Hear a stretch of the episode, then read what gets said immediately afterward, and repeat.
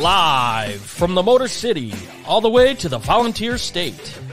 It's time for the Reckless Speculation Podcast, where we recklessly speculate the latest news in the world of sports. From college football to NASCAR, we've got you covered.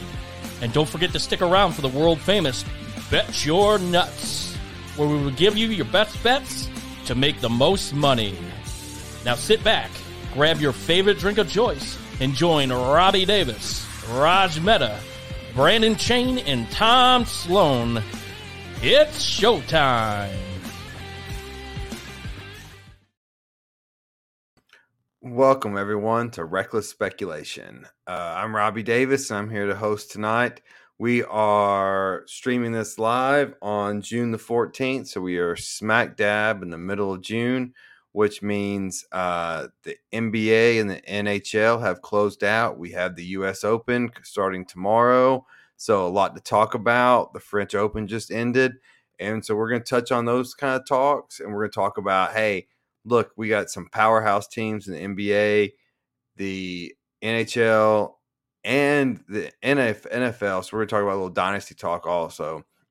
Um, without further ado, uh, I will welcome the crew. We're going. We're going. We're shooting for about an hour tonight. Um, so you know, jog, walk, drink with us, whatever you want to do. Yeah, we are powered by Jack Daniels single barrel. It's what most of us are drinking on tonight. Um, I'm actually on some wine tonight, but you know, usually on the Jack Daniels. But anyways, uh, Tom, welcome to the show. Hey Robbie, what's going on? I'm actually uh, I'm sipping on some local Brew Detroit camping beer. Um, it's delicious. Well, you know, after the Braves kicked the Tigers' butt today in both the doubleheader, I imagine you you need to drink a little bit earlier. Well, you know that that team is a, uh, triple a uh, roster at best. They gave him hell. It, it, was both games were pretty uh, pretty close at the end, but yep, the Braves sweep the doubleheader. Um, I was saying earlier, you can see I'm in long sleeves. I got my air conditioning fixed finally, so um, getting to live a little bit of joy now. Um, Brandon Chain, welcome to the show. How you doing, fellas? I'm uh, am sipping on a little Jack tonight, so getting pumped up for this vacation. Got an early flight in the morning, so what don't want to keep flight? it too long. Five. What, time, what time's your flight Woo! in the morning? Five ten in the morning. Oh man. Oh, uh, yeah. My, and this should be a topic one day. What is your flight mm. making percentage? it the older I get, the more it drops down. And anything above anything earlier than 7 a.m., it's at best 50-50 for me.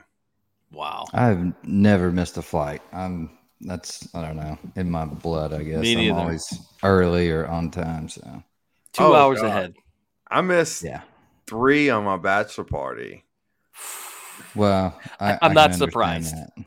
I'm, uh, I'm I'm convinced New Orleans doesn't have an outbound outbound airport.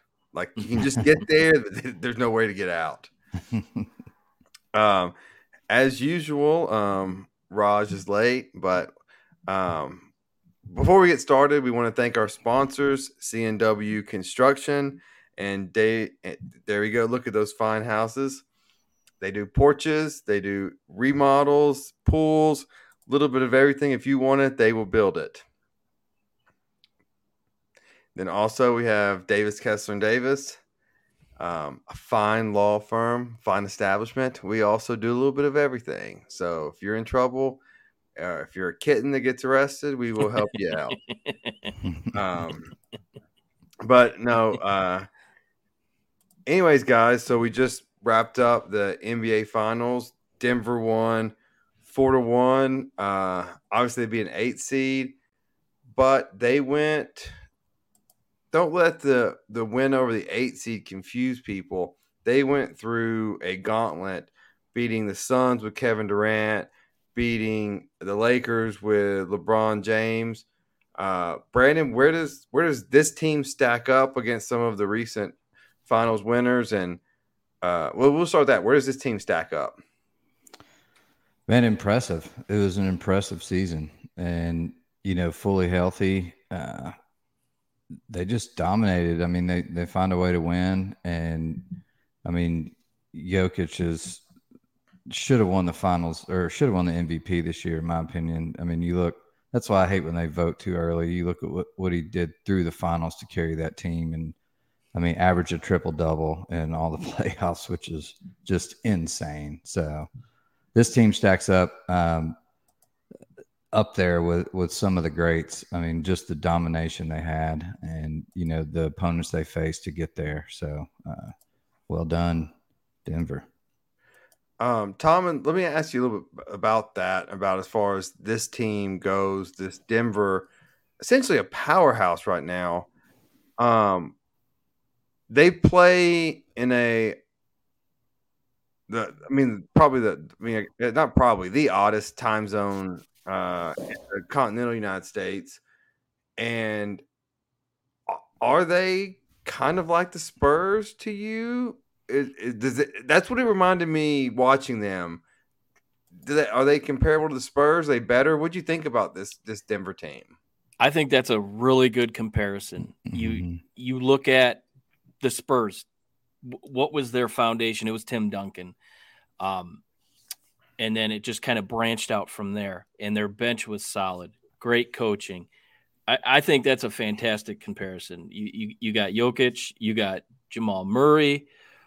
Those two are your catalysts. Those are the guys that are going to drive everything home. And then you have your uh, Porter Jr. and Aaron Gordon, who I, I don't think Aaron Gordon gets enough credit uh, that he deserves. He was an absolute beast in that second half, specifically the fourth quarter in game five on the glass, and and when they needed a, a basket, Miami was kind of going on a run. Gordon kind of just shut it down. So I, I just think you know you got Brown coming off the bench, Caldwell Pope. That it's it's it's a very balanced team, and and that's one word that I will describe them as a team. Previous championship winners, it's been LeBron. You know, it's been one guy that kind of it, it steerheaded the whole thing. This year, I mean, if I could go back to my Pistons in 04, won it. I mean, that was team basketball. Denver, this is about as close as we've seen since the 04 Pistons, the 05 Spurs. So, yeah, I mean, it, it it's unusual in this day and age of NBA basketball to see a team dynamic like them to play defense and it just both sides of the ball. It, it's just it was awesome. As somebody that's kind of shied away from the NBA, like myself, I was tuned in just because, um, just the way, just the way that you know they play team team defense, the way they take just their they play it the right way. If I can quote Larry yeah. Brown, um, it was just really good to watch. Rich says, "What's up, fellas? Hey, Rich, how are you?"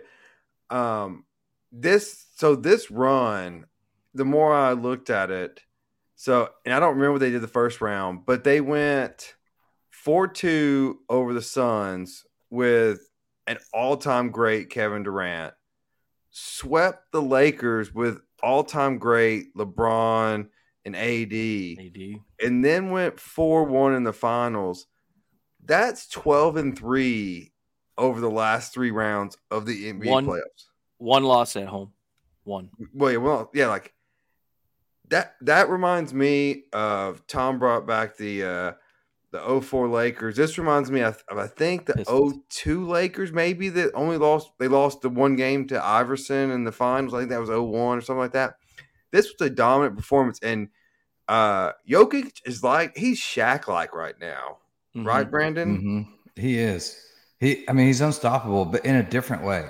Yeah. You know, he can body people and get down there, but he doesn't always just come over the top and dunk over you. Like, I don't even know if I've ever seen Jokic dunk, to be honest. He's just got this the this great little hook shot or fade away. Like, I mean, he he shoots the ball so soft, it it hardly bounces off the rim. It bounces around and go, finds a way in almost every time.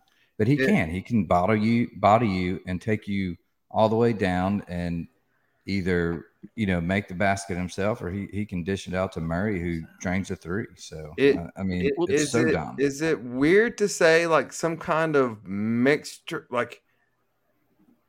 And this this, this could be hyperbole, but it almost feels like a Magic and Kareem kind of mixture mm-hmm. of like he can he can play point guard if you want him to. He he can't his oh. shot doesn't get blocked. It's just this weird thing of he can just always score. Tom, what For do you sure. think about that? Is that just is that crazy to come? I mean, those are two of the greatest players of all time, but it looks like they had a baby and that's what it, they spit out. Yeah, I mean, if you see a lot of, especially that second half, he was he had the ball at the point, at the top of the key. He was kind of directing traffic, and there was one play specifically in game. It was game four, I believe, where he had the ball passed it in, came back out to him, and it looked like he was going to shoot it, and he just fluck his wrist, and there was Gordon. It was yeah. like an alley oop pat. I mean, it, it, what he's able to do on the basketball court doesn't make sense for a guy. What is he? Seven six, seven four. Regardless, he's like like Brandon said. He's got soft hands, and he's just he his basketball IQ. He always knows where everyone else on the court is, and he just for a center, it's just it's it's awesome to watch. Actually, Well, I think for the NBA, um, a good thing, and and we talked about the, like like post game, like he doesn't seem like he he doesn't want to go to New York, doesn't want to go to LA. Like he seems super content. Like I'm cool. Where like I just want to like I have a life. I get paid to play basketball, and that's what I do. and then yeah. once that's over, I'm going. My job, our, our, job is done. We, we did our job. Here's, I want here's a clip. this clip here demonstrates Jokic in a nutshell.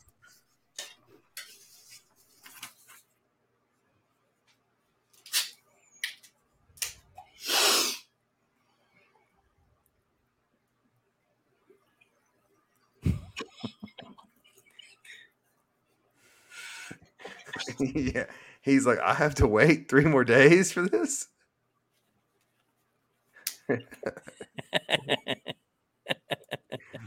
I mean, that's uh, awesome. That's just him in a nutshell. Um, Raj, uh, thanks for being on time. Uh, what do you what, what are your thoughts on the finals?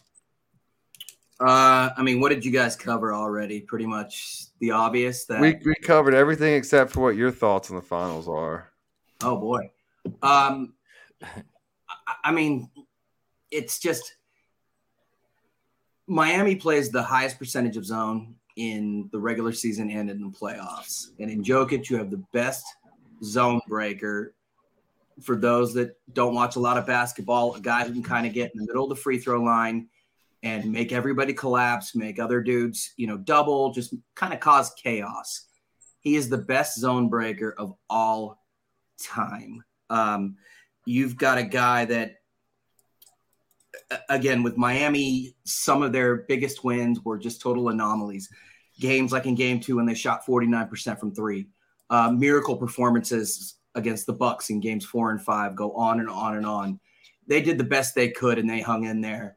Um, even in an ugly, ugly game like the last game, um, you know, Denver was just the overall better team, and Denver played like ass. You know, they, they shot like five of 28 from three or something. They still win. Um, overall, as a team, you're looking at a team that that killed them on the boards. Um, I call it stat porn. One stat porn piece is Denver was an average of plus 8.8 or plus nine rebounds per game over Miami. As a small team, you got no shot if you're getting crushed on the boards.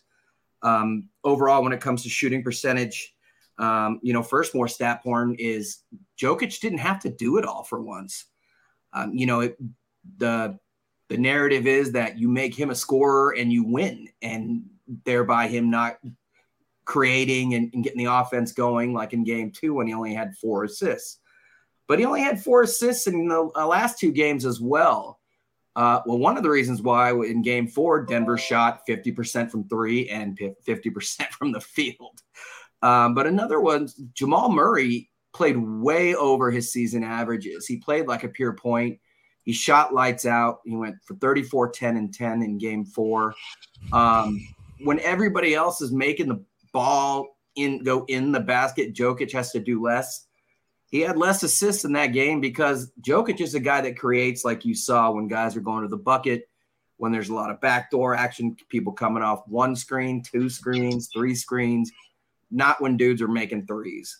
So he had to do less. So you've got a better team one through five with a player who's the best player in the league who has to do less to win a series. You, it's pretty much a foregone conclusion. Um, just a better team, the best player. Uh, you, you know, you guys talk about he was the first guy ever, ever in the history of basketball to lead a playoffs in points, rebounds, and assists. Um, it's something Magic could have done in like 1980 for when the Lakers beat the Sixers, but a different era. I mean, that's just insane. And I mean, I can go on and on with my stat porn, as I call it. But the last thing I'll say is, as you guys talked about Joker and and the moment never being too big um, or getting wrapped up, he was one of only two Nuggets players to shake every Miami Heat player's hands after the game. Um, I don't know if you guys covered that or not, but just a special player um, who in today's NBA is uh, nearly indefensible when it comes to trying to stop his offense. Yeah. So quick, quick around around the the cubes. Is he the best player in basketball right now, Tom? Without a doubt. Brandon? Without a doubt. No question. Raj? Not even close. I agree. I, he, he sets himself up. I mean, who's who's second? I mean, Embiid thinks he's the best, but I think the Greek freak maybe. I Probably, was gonna say I, I might take him over Embiid to be honest, but Yeah, I would. too, Embiid's but- Embiid's a head case. and yeah. a leader and both ends of the floor. That was the knock on Joker when he was kind of fatter. That it, when he was chubby, that he didn't play as much on both ends. And like I said, in I 2020, the respect the Lakers beat them. I like it. I, Hey, the Lakers had three bigs and Dwight Howard, AD, he's like a dad bod, uh, like But- spokesman. That's what he needs to get on.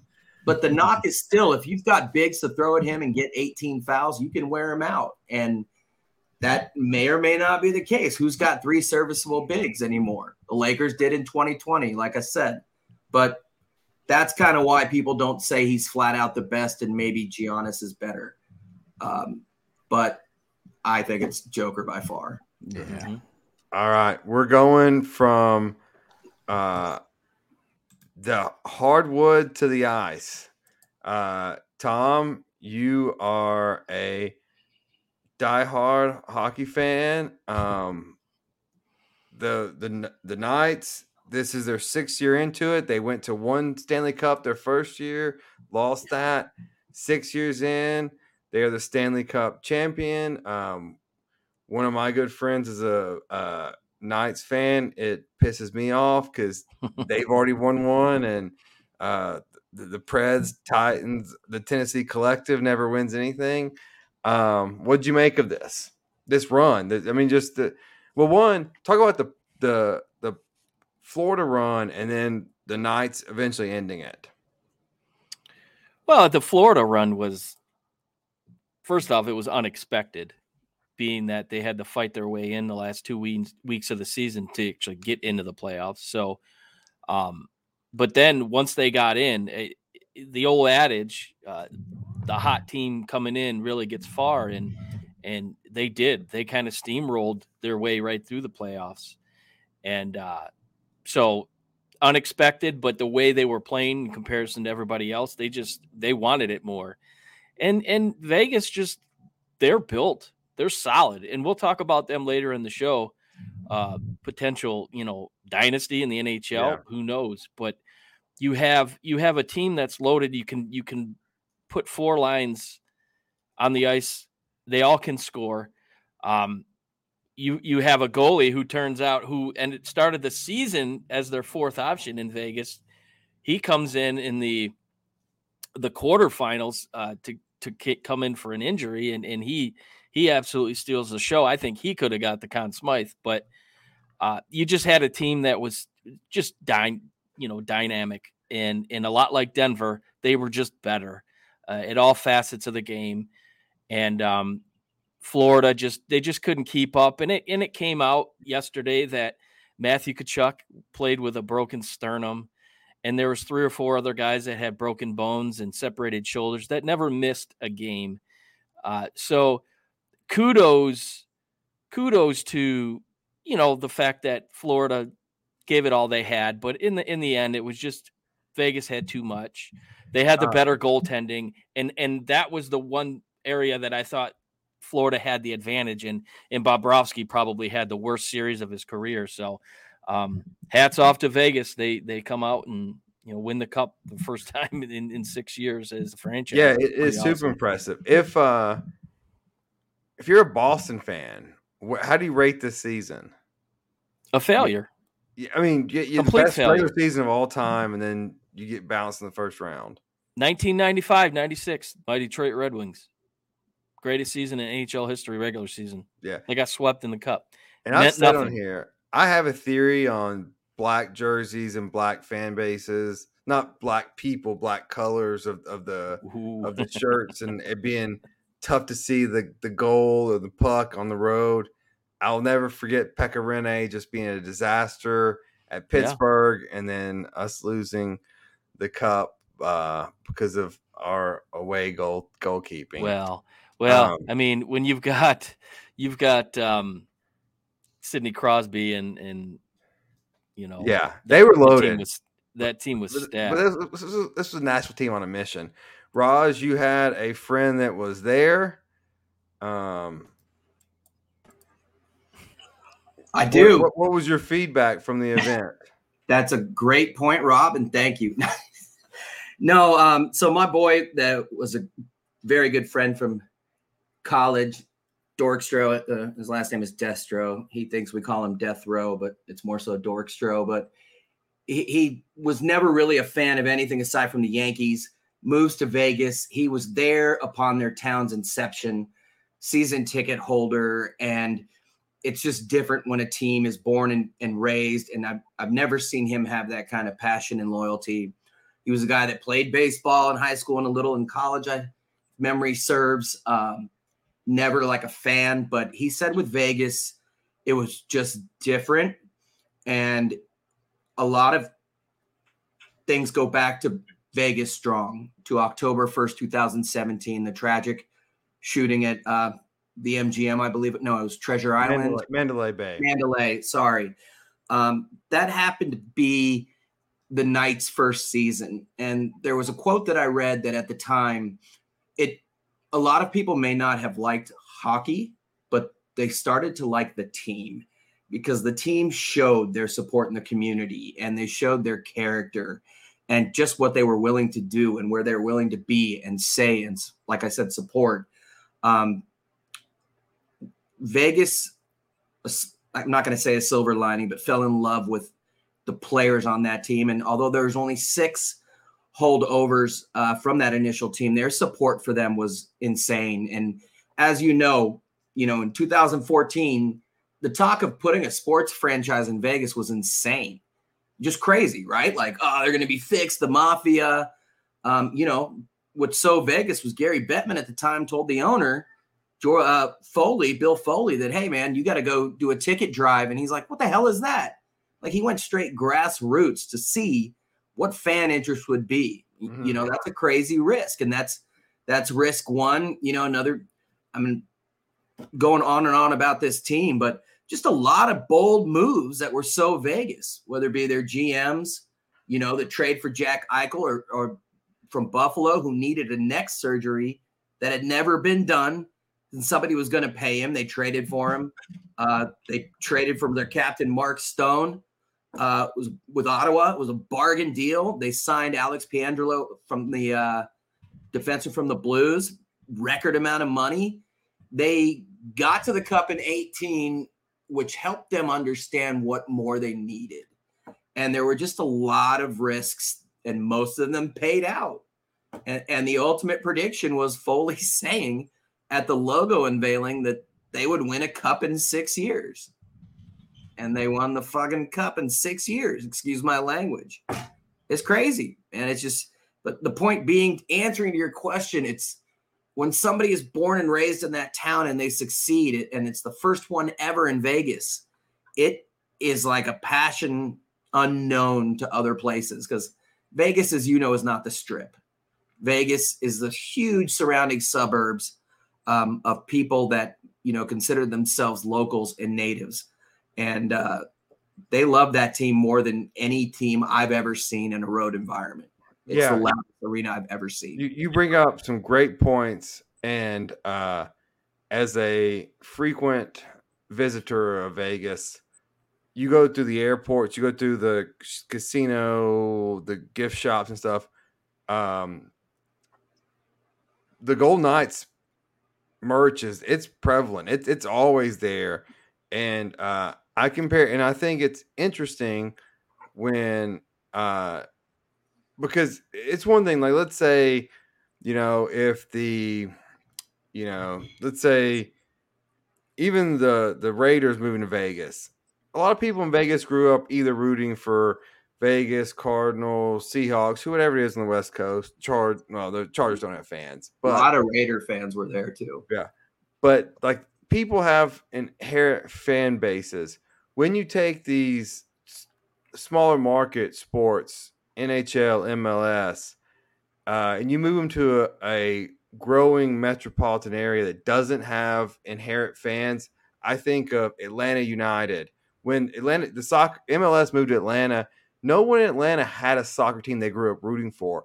They love Atlanta United, and the same thing happened with the what happened with the Knights happened with the Predators, and Brandon was a part of that. And Brandon, I'm going to bring you on to talk a little bit about Predator, what what it looked like in Nashville when Predators moved there. Yeah, well, it was crazy because everyone's like, you know, hockey in Tennessee. Like, what? do- What does this mean? Like, what's going on? So, you know, occasionally we go to a few games here and there, and then, you know, the Predators for a while were a really good team. They made the Yeah. playoffs, and then you know that that Stanley Cup run was unlike any other. It, you know, it you it was just like I compare it to having the NFL draft here, like the party that they had down on Broadway for Mhm. the Predators games. Like, I mean, it was insane. So I can see that passion where it where it comes from when you get a new team like that. Um, now, unfortunately, we haven't won. Now, I, I'm sure that's a cherry on top for the Vegas people, uh, for sure. Now they're going to be diehards forever, and they're they're Oh, yeah. yearning for more. So, uh, you know, it's kind of died off a little bit with the Preds. We've had a lot of changes in the regime, you know, coaches and and all that stuff. So, um, you know, hopefully they get back there soon, sooner rather than later, uh, to get everyone hyped back up. But they're still, I mean, Preds tickets are not cheap, and they they keep going up every year. Uh, people keep keep going and keep buying for sure. Um, I, I I completely agree. Um, it, it it was wild, and like everyone's adopted them. Like there's no there's no you don't have like at least with the Titans, we still have a lot of hometown uh Steelers fans and Bengals Sure. fans. But Sure. yeah, like as far as the yeah, Preds there was go, nothing like I didn't. I never even watched hockey until the Yeah. Preds came. Like and now, you know, you tune in. So All right. So uh, next on our list we have so uh the French Open was this weekend and uh the Joker won his 23rd major, which sets him apart now from Nadal, one over Nadal, and I believe three over Federer. It puts him Sampras has 14. Rod Laver has 11, with the caveat that once back when he played, once you went pro, you could not play in the majors. Um, so this talks into a GOAT dis- discussion. Um, Raj, I know you have been following this a little bit.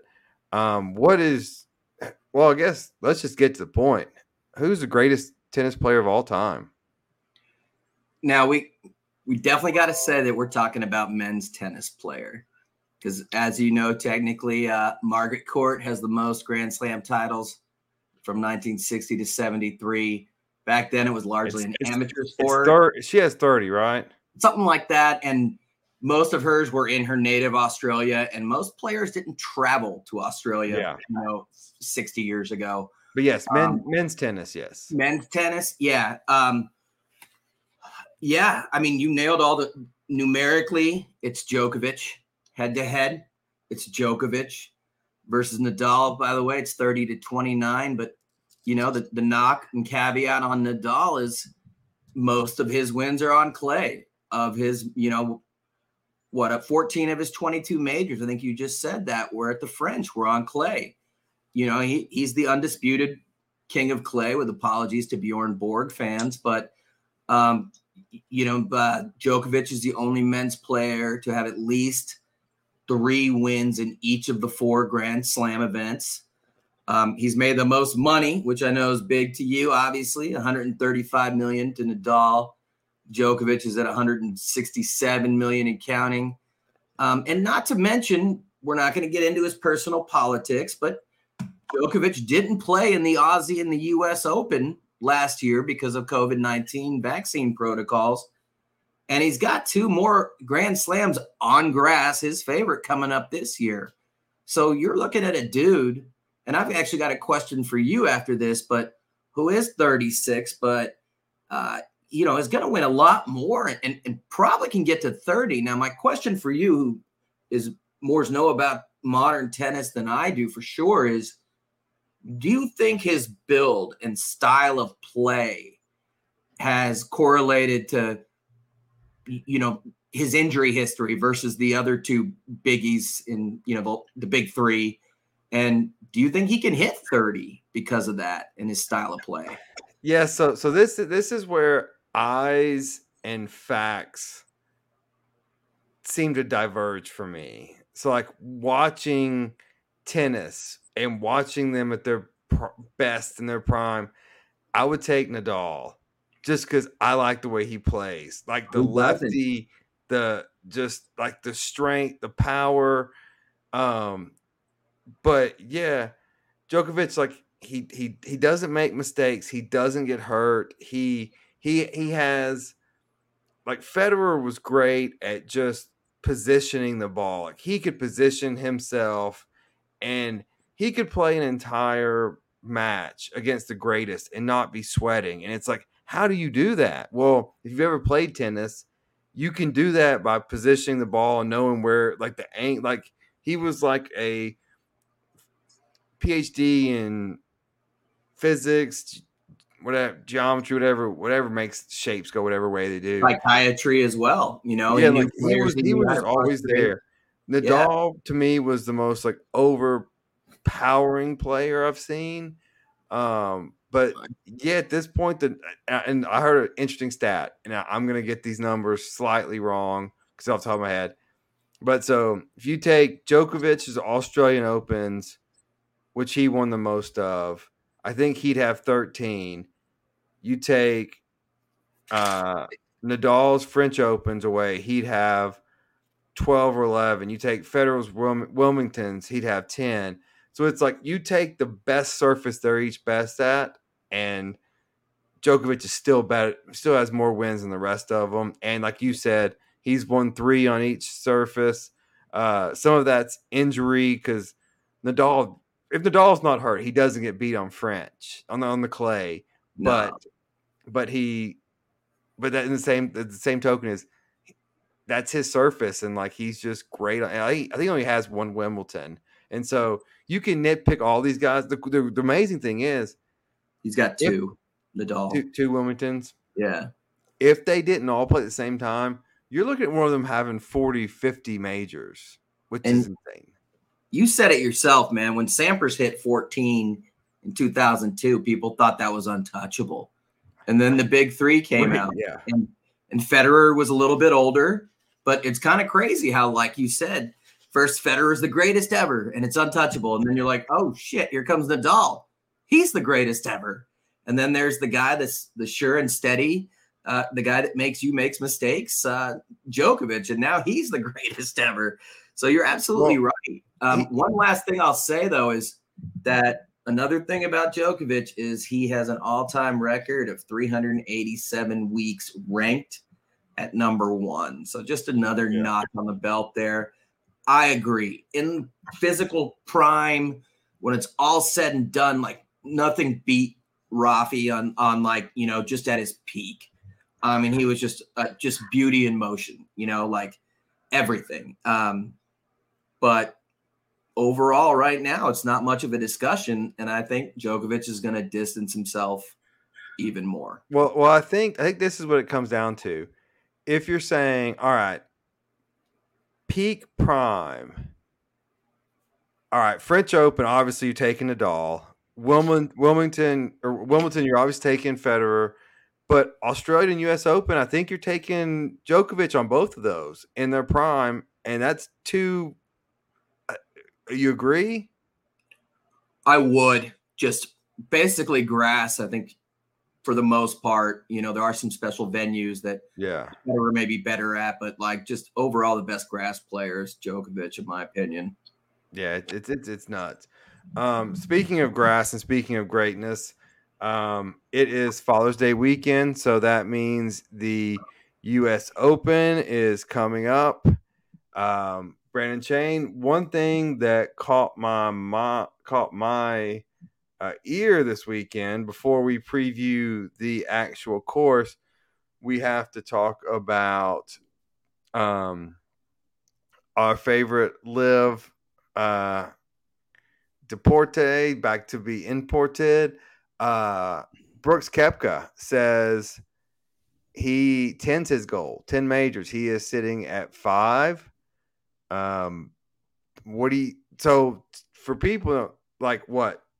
Jack has 18, obviously. 18. Tiger has 15. Does Gary Player have 10? Mm. Does anyone hmm. else have above 10? I don't think Gary Player has 10. Um, I didn't think anyone else was in double digits. I'll have to double check that. I, yeah, well, we know Jack know and right Tiger do, but sure. that's the that's the club. We know that's the club. Can Brooks get there? I mean, I don't see why he can't uh, right now. And even he's, he's what thirty three. He's thirty three, and before he got hurt and went to LIV, and I think that had a, a, big factor of him going to LIV. He wasn't sure how he was going to recover on that, but anyway, that's a whole nother uh, topic. Uh, he, I mean, when he showed up for majors, he's just dominant. He's always in the top. Like he's always puts himself in position to win, and you know he could have two this year.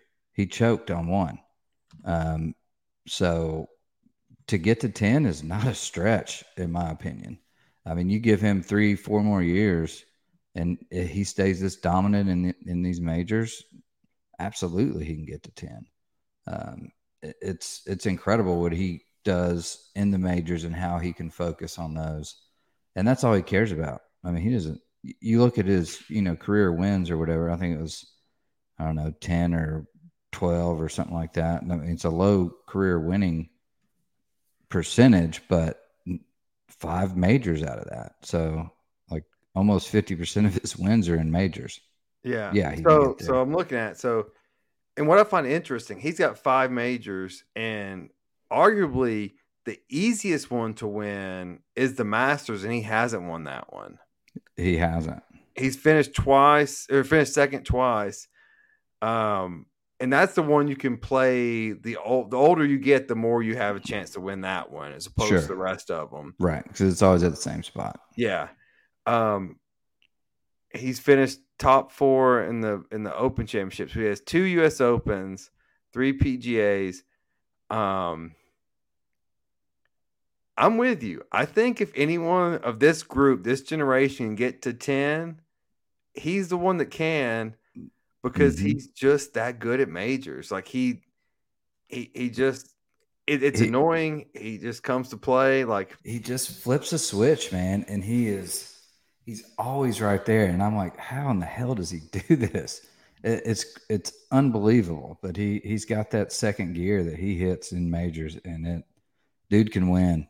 He can win in majors. Um, and now we'll see how he does this week. If he wins this weekend, which, um, what do, what do you what are your expectations of the golfers this weekend? I I, I have I've heard I, I watched Andy North today on ESPN he said it's a funky course, and these players are trying to practice as much as they can because this is not they don't play it very often, if at all. Yeah. So um, USGA kind of went away from what their typical US Open is, and they're starting to get a little bit more away from, um, you know, just the brutally hard, long, everything's long, rough is crazy, you know, and you get maybe four under to win it or two under to win win the US Open. This course has everything you want. It's got short par threes, it's got long holes, uh, there's scoreable holes, there's brutally hard holes. Um, I think Rahm might have said it best. He said, you know, the hard holes are probably harder than your average US Open. He said, but the easy holes are probably easier than your average US Open. So there's scoring opportunities there. But, you know, these players don't know. First time playing at uh, LACC. So, uh, first time this club has been opened and, and a spectacle uh, on the PGA Tour. So, it, it's it's hard to judge like what the the possible outcome of this you know winner could be. It could yeah. be four under. It could be fourteen under. Yeah, and, and for those who don't know, the U.S. Open it's set up to be tough. The rough is going to be high. If you this this is this is probably the widest fairways that I've seen in a long time for the U.S. Mm-hmm. Open. But if you miss, look for some doubles and triple bogeys out there because it's gonna be it's gonna be tough if you miss. Um, it's gonna be should be great weather. Uh, it's gonna be interesting the the West Coast start time versus the East Coast TV channel, but um, nonetheless, who what are your golfers to watch in this thing? Um, golfers to watch. I've got uh, Viktor Hovland is one of them. He's having a, a great run this year. Um, he's driving the ball really well, and I think with this course, that's what you're going to need. Even though some of the holes are shorter, I think you know being aggressive off the tee and putting yourself in the right position will will allow for that. Um, also, like Pat, Patrick Cantlay, um, he used to play there once a month at UCLA and he knows this course very well. Now, there's been some restoration on a couple holes where they've changed him up a little bit, but he he really knows this course well. And then I also like Max Homa. Uh, he shot a 61 here in college, so uh, he knows the course well. He he knows where to where to miss, and you know, experience on a course like this in, in a major championship when you know anxiety and pressure is on uh, you know going back to what you know and of the course and that knowledge is really going to help out. So i really like those. And one more to watch. Old boy from LIV phil mickelson. No no no. He's not going to do it on a us open. Just listen. He needs a us open to complete the grand slam. So you don't think he's focused. He's been playing well this year He's finished pretty well in the majors. This is a gettable course get for that him. Talk out there. No, um, I'm well, telling you, it, no, it is. That's crazy. That's crazy. Not. I don't know real, if he's going to win real, it, but he's quickly, going to watch. Real, real quickly, we have something in the text, uh, the text box. Uh, you you said you know you know where to miss. Uh, explain that for non golfers about you know what what what a where to miss zone is. So where to miss zone is for one, you know your natural tendencies on a shot. Like if you hit the ball and you your miss is right all the time. All right. So you have to set yourself up in a position like if you're approaching the green. Okay, you can't always get everyone always thinks, especially amateurs, like you can go at every single pin. You cannot. Uh, greens are you got to know the slopes of the greens and everything else. And you also have to know where to miss, and that's where this comes in. If your tendency to miss is right, uh, and the pin is, you know, say middle and it troubles left, you want to kind of aim towards the left side. If you do miss, you're going to be on that right side and you're still going to be in the safe zone. And just knowing the course and, and knowing where um, there's mounds and, and trouble, or if, if you hit it left side of the fairway, you're going to be, be behind a tree that's going to hinder your approach shot or just things like that. So you got to know where to miss. You really have to think your way through a it, golf course. You can't yeah. just go out there and for for our it. degenerates that are watching. It's kind of like being at a blackjack table. You got to know when to not take a bus card. So exactly, you, you, you, you can you can you can stay, survive to play, and see what happens. You don't have exactly. to hit on every. You don't you don't want to bust and then ruin a good. Well, and if, if you get yourself in trouble, you have to know when to take your medicine and just yeah. try and get out of there with a par and not a double buggy. So yeah, uh, you know, and these guys are good at that.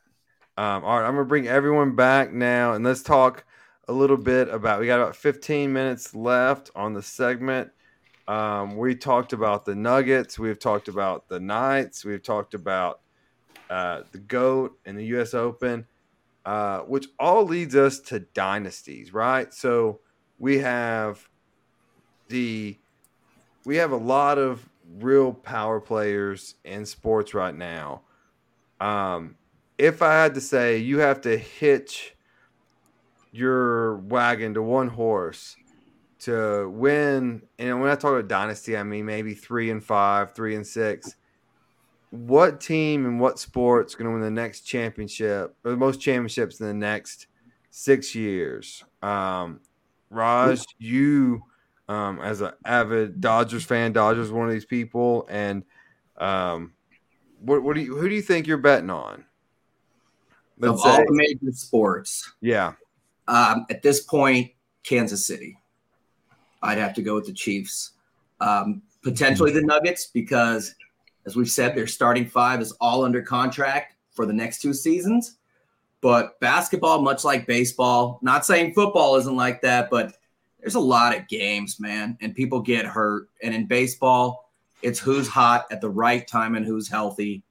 Um, the Dodgers had the third most wins of all time last year, and they saw an exit in the first round, courtesy of those ass hats from San Diego. So I'm going with the Chiefs uh, just because you see the same characteristics. I'm sure these guys will talk about with great teams and great dynasties, and, and that's leadership on and off the floor and, and or the field, and, and they've got that obviously. Um, Tom, who, what do you got? You, you know, of all the sports, who who's your pick for the dynasty? If you had to pick one, I I mean, I I like what Raj is going. I think Kansas City definitely fits that mold. Um, I like the Braves. I, I think without it, if not for an injury last year, uh, they could have won the World Series. It would have been back to back. I, I think they're built for the next probably seven to eight years. They're all very young. They're all under contract. So, and, and you have a pitching staff that that's dy- dynamic. Although um, Strider gave up three home runs in the first two innings today, but that's uncharacteristic of him. Um, they're led by uh, Brian Snitker, the, the manager, who is just kind of an old school throwback, uh, no nonsense kind of a guy, and and he holds his his players accountable. So based Great on in Anthopoulos, yeah. oh sure, and and willing to spend money wherever he has to. So you like the Braves over the Astros? They gutted the like, farm. I like the Braves. I like the Braves just all because right. their roster and their age and the fact that they're all pretty much signed for the next five years. So and they don't built. cheat, but they they've gutted their farm system. They're they've gone for it. You're right. They have the most amount of young talent under contract in baseball. Brilliant contractual moves by Anthopoulos, and you know as soon as they got uh, Murphy from Oakland, boy, they already have a catcher. No, this guy knows exactly what he's doing, man. And and LA is right there. You know, just of course I'm biased, but still have a farm. You know, but baseball is really tough. Got hosed, robbed by cheaters. Uh, who cheated and still had to go to Game Seven in 2017.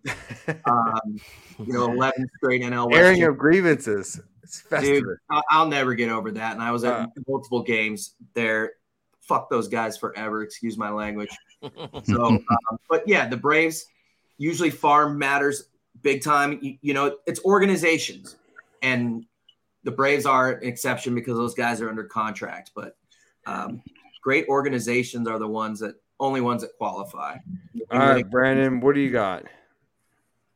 Give me Andy Reid and Patrick Mahomes all day. I mean, this is this I don't think they'll get close. I don't know if anyone will ever get close to Brady Belichick and, and the seven rings or six rings they had.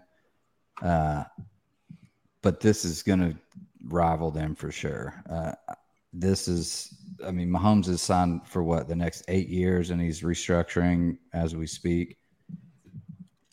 Dude is unbelievable. It's plug and play with him. He can make everyone better on the team uh, as long as they keep the offensive line solid and a halfway decent defense. I mean, they're going to put up 40 points a game, and they're they're tough to beat. So, um, yeah, give me the Chiefs for sure.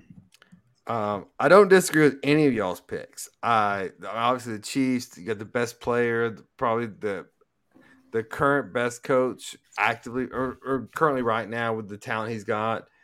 Um, but man, the AFC's loaded, uh, and there's landmines everywhere. Uh, Tom, I agree with the Braves. They they're stacked. They have pitching, outfield players, position players I think I'm going with what I just saw, and I hate to be uh, prisoner of the moment, but man, Denver looks locked and loaded, and the West is crumbling. The Lakers probably have another year. The Clippers are a mess. Phoenix, who knows what they're going to do? Um, I, I think, I think I like the Nuggets to, to win. Maybe not repeating like that. I think they win the most in the next six years. Rocket Raj, Raj mentioned in the in the chat the Tampa Bay Lightning. I think they were. I think their run is probably over with now. But the last five years, there there hadn't been a more uh, three, you know, nasty. Just yeah, they went what two or three cups. Just three straight finals, back to back cups. But I agree with you. Much like New England and Golden State, it's probably their best days have passed them by. Yeah. Um, all right. So, uh, briefly, guys, we, we got about eight minutes left. Um, DeAndre Hopkins, obviously, you know, traded from Houston, didn't fit in Arizona for whatever reason. Um, he's looking at the Titans, the Patriots. Where do you see him fitting? And and Brandon, I'm gonna start with you. Do you want him as a Titans fan? I mean, could he make us better? Absolutely. Um, he could, but would would we make that extra stretch to win a Super Bowl? I don't think so. Um, so I think he's taking that in consideration. Yeah, I would like to have him uh, if, the money worked out right and we didn't overextend ourselves on the cap. But um, let's talk about possibly the Bills right now. Stefon Diggs situation going on. Um, he's unhappy, that, which is so weird. weird. situation. There's got to be something with him and uh, Josh Allen potentially going on. So, uh, you know, you could bring in somebody like that to just get Diggs back on track uh, and and really help that team. So I could see that happening you know, obviously the Pats he visited there, that would be a decent fit. But another uh, team that I heard was the Lions, and I, I know I'm sure Tom's heard a lot more than we had, but uh, would also be a good fit there. So he's got a few teams. Uh, you know, there are some ready. Obviously, Chiefs. Everyone's heard that, but uh, Chiefs would just dominate again if they threw D Hop in there. I mean, they could make freaking anybody look good. yeah, good. They made Juju so. Smith Schuster look good.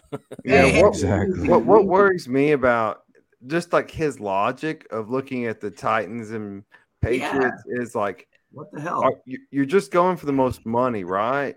And uh, and I think that was a courtesy for uh Vrabel. You know, knowing Va- yeah. Vrabel from the Texans, I think that was kind of a courtesy call there. Because, He's not coming to the Titans. Well, well, and didn't he say and, he would only go to a winner? If, if the Titans, I don't really warn him. I'm, I'm not sure. Like the Titans, we're not good enough. The AFC is loaded.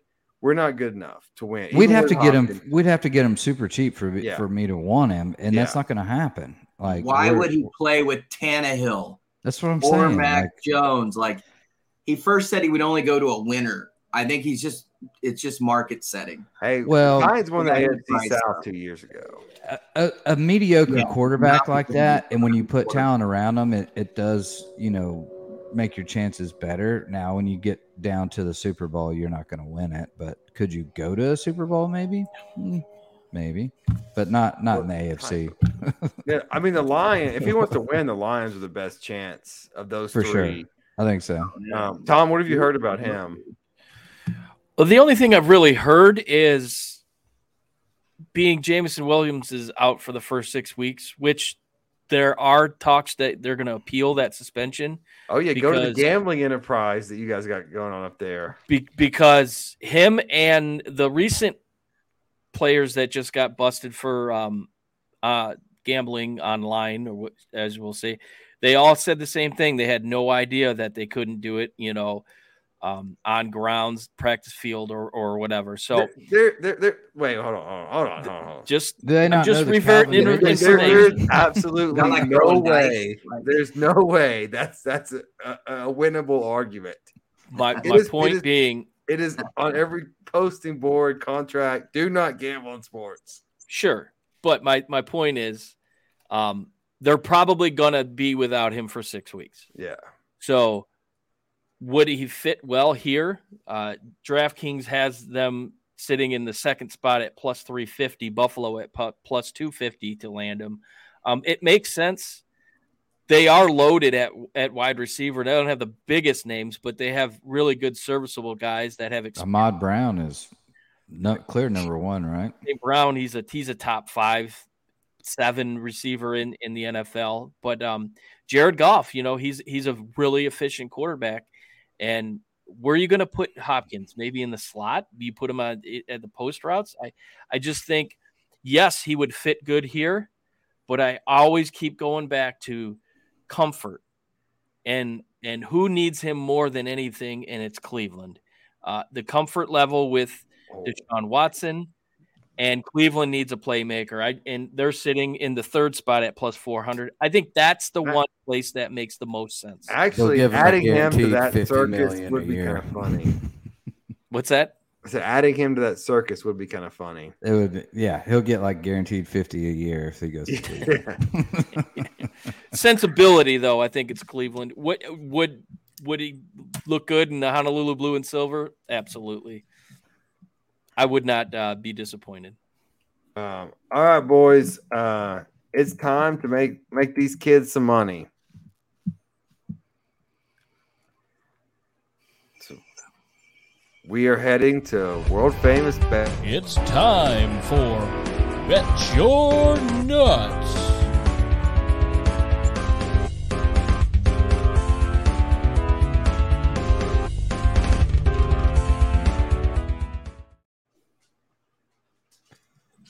All right, boys and girls, this is where we make you guys a little money. We uh, can't guarantee anything, but I mean, pretty, pretty, pretty sure. um, so we have the U.S. Open this weekend. Obviously, we have uh, the race going on. Um, we have, I guess, there's baseball and um, who knows what else. Tom, you ready for your pick? Yeah, I'll go uh, U.S. Open here. Um, I like how Rory played last week. He uh, he seemed to really stick it. You know, eh, he started really good, kind of slipped away, and then really kept it along with the pace. I, I think a lot of the the the talk uh, negatively from some of the LIV guys will motivate him. He's sitting at plus sixteen hundred. Give me Rory McIlroy to come come home with the U.S. Open. All right, Rory coming home with the U.S. Open. Roz, what do you got? Not much going on in my world. Uh, I guess I'm going to go with my Dodgers. Uh, I'm going to take the game just started, but the over under tonight is eight. And uh, even though Kershaw's on the mound, I'm taking the over. I think that uh, he tends to sometimes not show up against crap teams, but also uh, Mike Clevinger's pit the long-haired moron that was on San Diego last year is pitching for the White Sox, and that guy is straight up ass. So I'm expecting LA uh, to hammer the ball tonight and to get eight on their own. So um, yeah, I'll take the over, even though Will Smith isn't playing because it's Kershaw and he only lets Austin Barnes catch, who sucks. Um, yeah, so because NASCAR does what they do, there's no race this weekend because of Father's Day.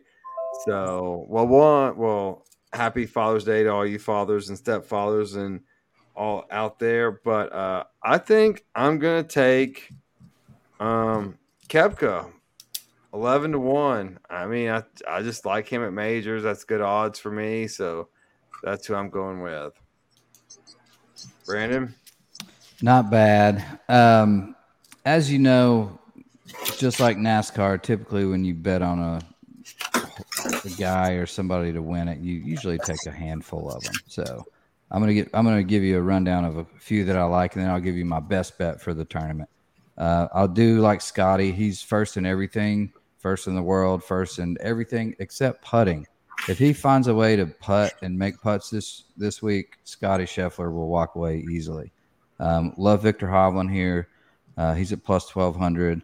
Uh, Max Homa, as I said before, he played in college on this course, shot a 61, um, almost the course record, I think, is a 59. So that's pretty good for him. He's got a lot of uh, potential there. Patrick Cantlay, plus 1600, uh, like him.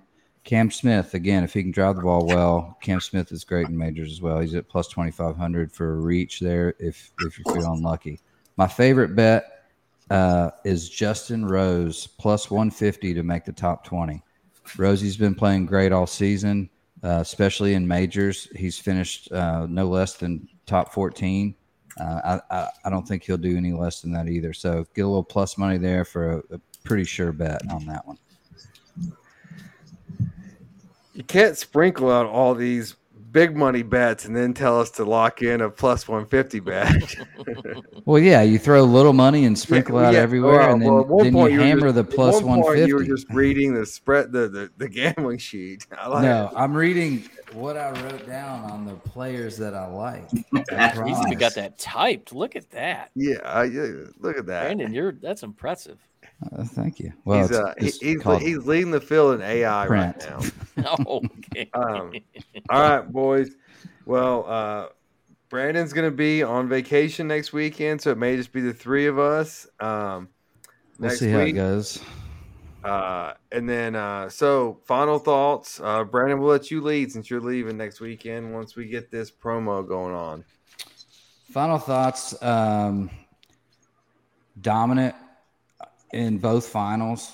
Uh, I mean, almost to a point of boredom.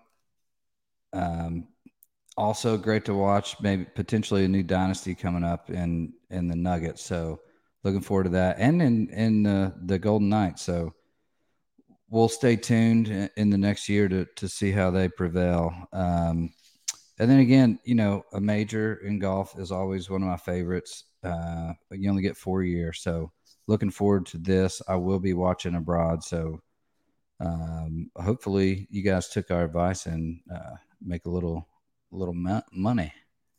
Hey, if, if you bet the long shot, you can probably afford a vacation like Chain. Um, well, enjoy your vacation. Um, we will see you soon. Uh, Raj, bringing up to you. What are your final thoughts? Um, man, in a country of basically six million, maybe eight and a half million if Kosovo is included. How about Serbia with the two jokers, D Joker and Djokovic? Uh, or sorry, and uh, I'm confusing myself here. Uh, Djokovic and the and Jokic, um, just two all-time greats. Most notably this year, the two numbers that, that stick out the most, like I said, aside from the 23 Grand Slams with D Joker is 387 weeks at number one, easily an all time record, just insane. And then with Jokic, it's just the beginning. To me, the most impressive was the first person in the history of basketball to lead the playoffs in points, rebounds, and assists. So I guess what are they putting in the water in Belgrade? I don't know, but for a country that small, their athletes and, and soccer as well are just phenomenal.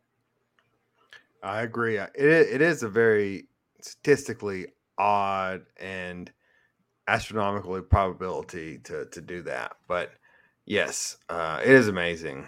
All right. Well, thank you. We'll see you next week. And Tom, we're coming to you now. Uh, my final thoughts, final word for today is hope.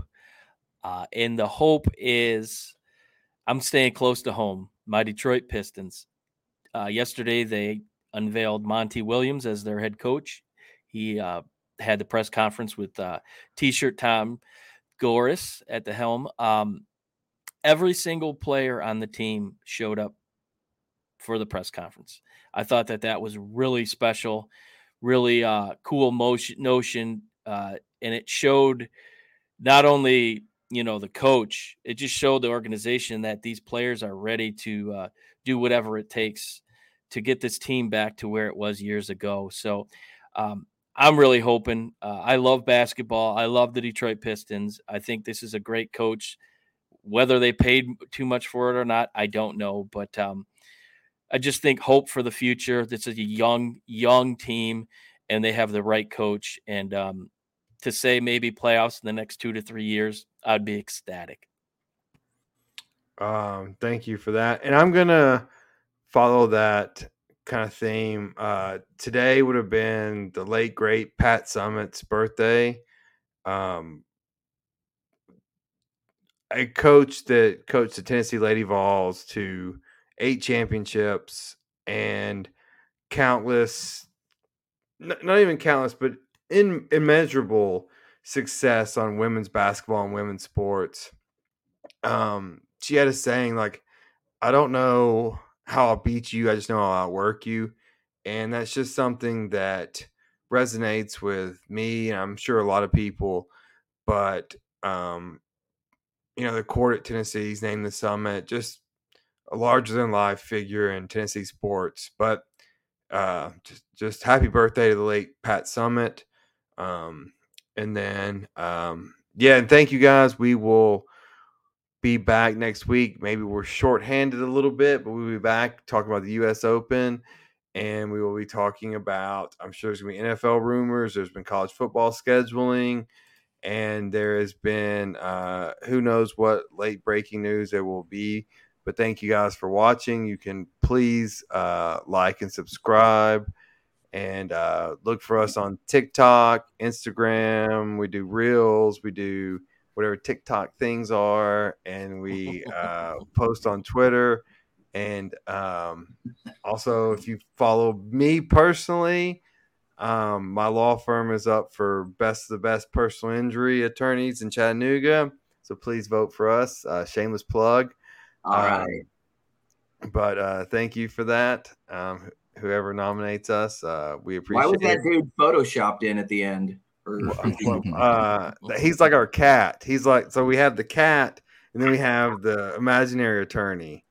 so the imaginary attorney has to represent the cat. I'm gonna call him Mittens from now yeah, on. yeah. You, you, can't, you can't take yourself too seriously these days. Um, well, thank you guys for watching. Yep. Thanks for listening to another episode of Reckless Speculation. Don't forget to follow us on Facebook, Twitter, TikTok, and YouTube searching Reckless Speculation. Catch us on Apple Podcasts, Spotify, or wherever you get your podcasts. We look forward to catching you right here next week with another exciting episode of Reckless Speculation. Cheers.